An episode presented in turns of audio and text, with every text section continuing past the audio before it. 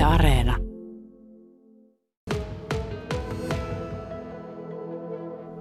Kansanmusiikki-instituutista vastaava arkistohoitaja Outi Valo. Aloitetaanpas nyt siitä, että minkälainen mies oli Erkki Alakönni. Syntyi Ilmajoella, kooli Tampereella, mutta mitä kaikkea siinä välissä? Joo, Alakönnihän oli merkittävä kansanmusiikin kerääjä, eli aloitti kenttäretket tuossa vuonna 1941 suoraan oikeastaan siinä talvisodasta ja talvisodan ja jatkosodan välisenä aikana. Ja, ja sitten itse tutkin hänen keruutyötään tuonne vuoteen 1974 asti, eli silloin hän sai sitten professuurin Tampereen yliopistosta ja, ja lisäksi myös tutki paljon kansanmusiikkia ja oli merkittävä tämmöinen niin kuin, voimahahmo aika monen kansanmusiikkitapahtuman taustalla ja oli paljon myös tämmöisissä pelimannikilpailujen tuomaristoissa, eli aika kansanmusiikin alalla tämmöinen merkittävä henkilö. Miksi se kansanmusiikki tuli hänelle niin tärkeäksi? Joo, se onkin hyvä kysymys. Mä luulen, että hän oli itse siis ihan klassisen äh, viulun soiton, niin kuin, tavallaan se oli hänen taustansa, että hän oli itse viulisti ja, ja sitten opiskeli kuitenkin musiikkitiedettä, mikä mutta siihen aikaan musiikkitiedekin oli myös paljon kansanmusiikkia, että, että tavallaan oltiin kiinnostuneita siitä perinnemusiikista, mitä Suomessa oli. Ja uskoisin, että sitä kautta varmasti, ja tietysti myös se, että hän oli innostu näistä keruumatkoista paljon tämmöisen A.O. Väisäsen kautta, joka oli hänen opettajansa sitten yliopistossa. Ja A.O. Väisänen oli myös paljon kerännyt kansanmusiikkia, eli sitten ne innostavat keruukertomukset sieltä matkoilta niin sai Alakenninkin liikkeelle. No se oli tietysti tyypillistäkö siihen aikaan, että kerättiin tällaista perinnettä? Joo, kyllä se kuuluu tavallaan siihen oppihistoriaan ja siihen oppiaineeseen, että, että itsekin on musiikkitieteen koulutuksen saanut, mutta ei meillä sitten samalla tavalla enää kentälle lähetty, että, mutta siihen aikaan se kuuluu osaksi sitä opiskelua, että käytiin myös kerää sitä musiikkia. Mitä kaikkea hän sitten keräsi kansakunnan muistiin? No kyllä se alussa oli just nimenomaan vahvasti niin kuin lauluperinne ja soittoperinne. Ne oli, niin kuin voisi sanoa, että käytännössä 95 prosenttia siitä, mitä hän keräsi. Mutta sitten taas 60-luvulla se muuttui aika paljon tavallaan, että sitten tuli paljon sitä muistitietoa, eli tämmöisiä ihmisten omakohtaisia kertomuksia, että mitä muistelee ja mitä on kuullut ja, ja erilaisia aiheita sitten, mistä, mistä hän haastattelee. Täällä meidänkin maakunnissamme Alakönni on tehnyt paljon tallennustyötä. Minkälaisia muistikuvia hänestä ihmisenä on jäänyt?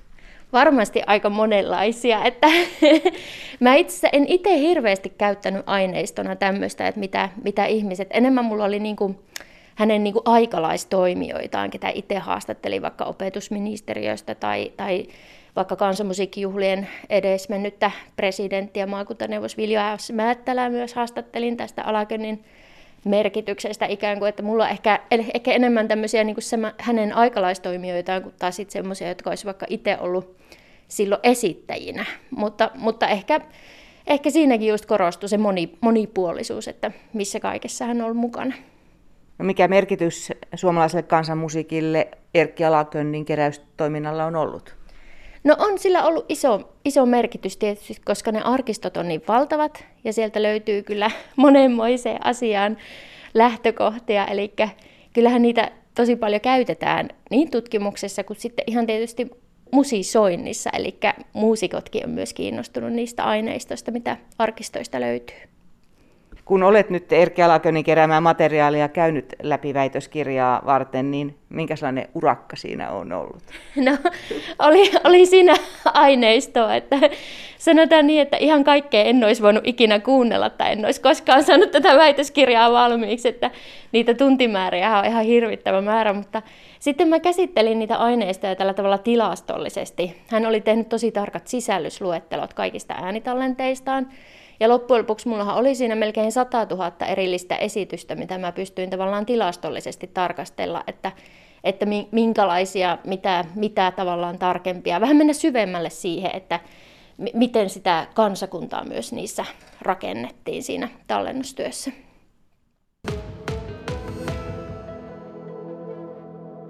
Kansanmusiikki-instituutin vastaava arkistohoitaja Outi Valo.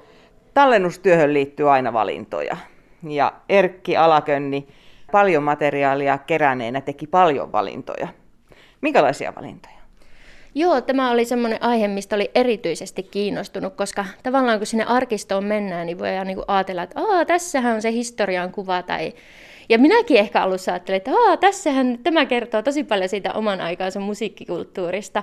Mutta sitten tavallaan, kun sitä rupeaa katsoa vähän syvemmin, niin huomaa, että on, on siellä kuitenkin ne tietynlaiset ihanteet siitä, että mitä se kansa oli, tai just kansanmusiikissa, että no mitä se kansanmusiikin kansa, kansa oikeastaan silloin on, ja myös, että mitä se musiikki on. Sitten mä tätä halusin vähän siinä tarkastella, ja Otin muutamia erilaisia näkökulmia ehkä siihen, että miten siinä rakennettiin semmoista yhtenäistä kansaa, mitä se yhtenäinen kansa tarkoitti, mitä silloin ikään kuin jätettiin se ihanteen ulkopuolelle ja mitä taas otettiin mukaan. Ja, ja siinä ehkä esimerkiksi tämmöistä tarkastelit, miten, miten tämä vaikka esittäjien sukupuoli korostui siinä valinnoissa, että oliko minkälaista aineistoa naiset esitti kokoelmalla, minkälaista miehet, mutta yhtä lailla myös tarkasteli vaikka vähemmistöjen ja alkuperäiskansan sitten asemaa niillä tallenteilla. No mitkä sellaiset leimalliset asiat sieltä sitten nousivat esiin tässä mielessä?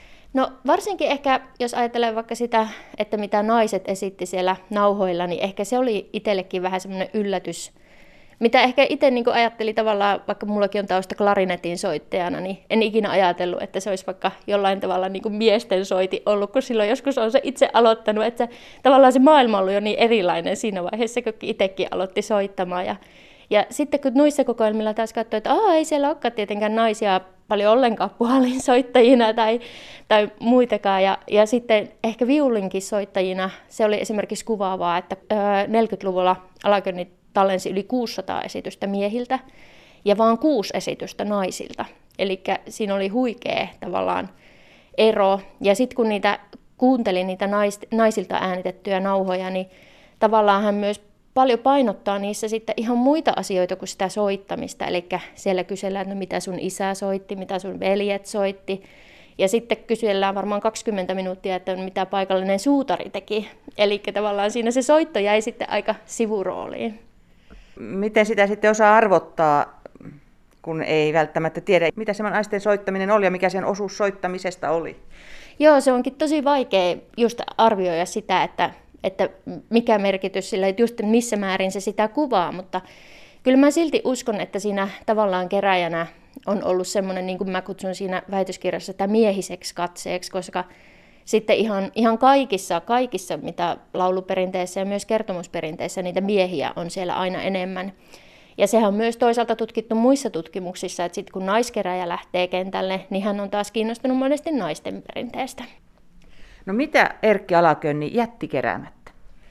No sanotaan, että vaikka minusta se oli ehkä kuvaava, että siinä 40-luvulla tavallaan kun mentiin sinne talonpoikaiseen Suomeen ja vaalittiin sitä semmoista talonpoikaista idylliä, niin kyllähän siellä sitten taas korostui se, että haluttiin antaa me yhtenäinen kuva kansasta. Ja, ja silloinhan se tarkoitti myös sitä, että se oli tavallaan semmoinen valinta, mikä tehtiin siinä sotien jälkeisessä Suomessa, mikä tavallaan varmasti siinä ajassa oli myös aika semmoinen niin ymmärrettävä valinta, että, että haluttiin, että se kansa kokee olevansa yhtä perustaa. Ja, ja siellä, siellä sitten esimerkiksi kuitenkin se valinta tarkoitti sitä, että vaikka sitten punaisten muistot sieltä sisällissodasta jätettiin ikään kuin kokoelmista ulkopuolelle. Ja tämähän ei tietenkään koskenut vain alakynniä, vaan, vaan se oli, mä käytän tämmöistä kansallisen katseen käsitettä kuvaamaan sitä, että se oli myös aika yleinen valinta keruutyössä, että, että tavallaan että sitä teki muutkin keräjät, ei, ei suinkaan vaan alakönni. Ja, ja niinpä sieltä tavallaan jätettiin se kaupunkien perinne, työväen perinne,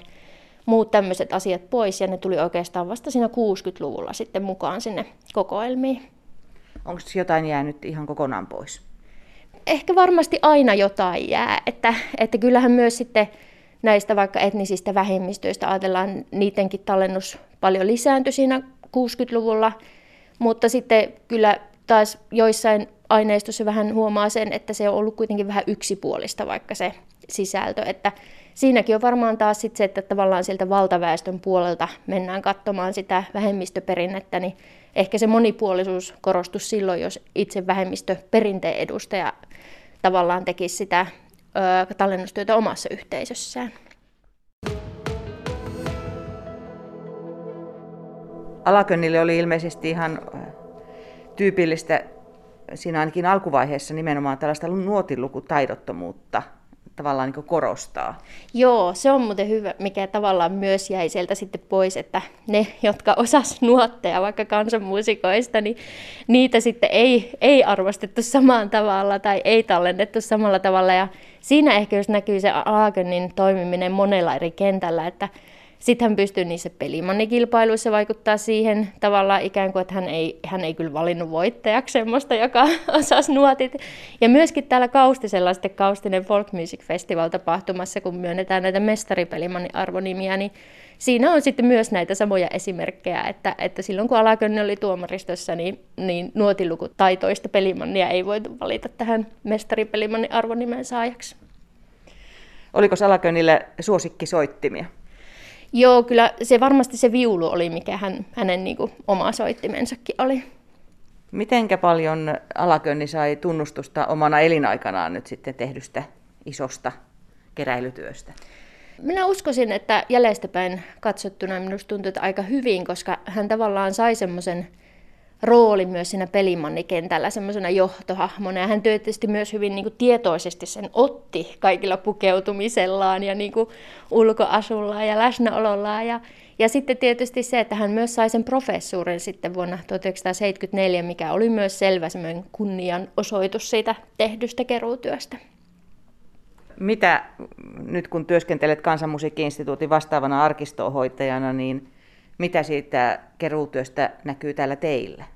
No meillä on, sanotaan niin, että meillä on ehkä se rooli semmoisena ikään kuin keruutyön jatkajana sitten tämä Alakönnin kokoelman osalta, että valtaosa Alakönnin näistä kokoelmista, mitä itsekin on tarkastellut, niin niistähän valtaosa on siellä kansanperinteen arkistolla Tampereella ja se oli mulla vähän valittukin valinta, että ehkä silloin ei ensimmäisenä tämmöisenä tieteellisenä tutkimuksena tältä omasta organisaatiosta valitse sitä aineistoa, että sitä ehkä helpompi katsoa sieltä toisesta ympäristöstä. Ja, ja sitten, mutta sitten meillähän on täällä Kaustisella hänen soitin kokoelmastaan suuri osa deponoituna. Ja sitten instituutti, Kansanmusiikki-instituutti jatkoi sitten 74 tavallaan vähän samalla hengellä tuolla tallennustyötä esimerkiksi festivaaliviikolla, mutta teki myös kenttäretkiä. No mitä ajattelet tänä päivänä, minne kannattaisi Suomessa tehdä kenttäretkiä? Joo, se on aika paljon ehkä vähentynyt, mutta se on tavallaan sääli, koska kyllähän niin kuin, vaikka itsekin tarkastelen myös kriittisesti, että no mitä siellä oli ja mitä siellä puuttu, niin siltihän se on hirveän niin kuin, tavallaan tärkeää, että silti meillä olisi aineistoja siihen niin kuin, historian tarkasteluun, monen tyyppistä aineistoa. Ja, ja tota, niin, niin, kyllä minusta oli esimerkiksi tosi mukava toi, kun kerättiin niitä videoita tota, virtuaalikaustiselle silloin äh, kahtena edellisenä kesänä. Ja sitten mä ajattelin, että niissä sitä portinvartijuutta ei sillä tavalla ole, koska kuka tahansahan saa lähettää niitä videoita ja jokainen saa tehdä sen niin kuin ihan omalla tyylillään ja omalla toteutuksellaan. Niin sitten mä ajattelin, että siinä on myös mukava keruutapa. Siellä Alakönnin kokoelmassa oli yksi mielenkiintoinen kokoelma, mikä siellä, tietysti siellä on niin valtavasti sitä aineistoa, mutta siellä esimerkiksi tämmöiseen törmäsi, että Alakönni oli myös nauhoittanut aineistoa tämmöisillä sotavankileireillä vuonna 1942 muistini mukaan. Ja tota, niin, niin, niistä sitten yritin myös vähän etsiä lisää tietoa ja, ja tavallaan se kiinnitti huomioon siinä mielessä, että kaikilla muilla tallenteilla hän oli tosi tarkasti nimennyt, että, että, että kuka on esittäjä, mistä kylästä ja ihan, ihan niin kuin tavallaan vuode ja kaikki, kaikki mahdolliset tiedot, mutta näissä oli laitettu vain kansallisuuksien mukaan, että oli vaikka venäläisten tai ukrainalaisten tai tataarien lauluja. Tämä tietenkin kiinnitti mun huomion ja, ja se oli yllättävää, että tämmöisiä sotavankileirinauhoituksiakin on Suomessa tehty. Ja, ja sitten tietysti myös ajattelutti tämmöistä eettisistä näkökulmista käsi, että nyky, nykykatsannossa tietysti ajattelisi, että jos toinen tutkimuskohde on tutkia vankina, niin ei tietenkään voida tehdä, niin kuin, se valta-asetelma on niin tavallaan vinoutunut, että siinä ei, ei voida tehdä tallennustyötä, mutta, mutta siinä aikana, vaikka paljon keskusteltiin tutkimusetiikasta, niin sitä ei nähty kuitenkaan samalla tavalla ongelmallisena kuin mitä tänä päivänä nähtäisiin. Että, että siinä pikemminkin ajateltiin, että no nyt, nyt on mahdollista nauhoittaa tai nyt näiden luo päästään tai joku tämmöinen näkökulma, mutta se oli kyllä ehdottomasti mielenkiintoisin kokoelma, mitä itse siellä Alakönnin kokoelmista huomasin.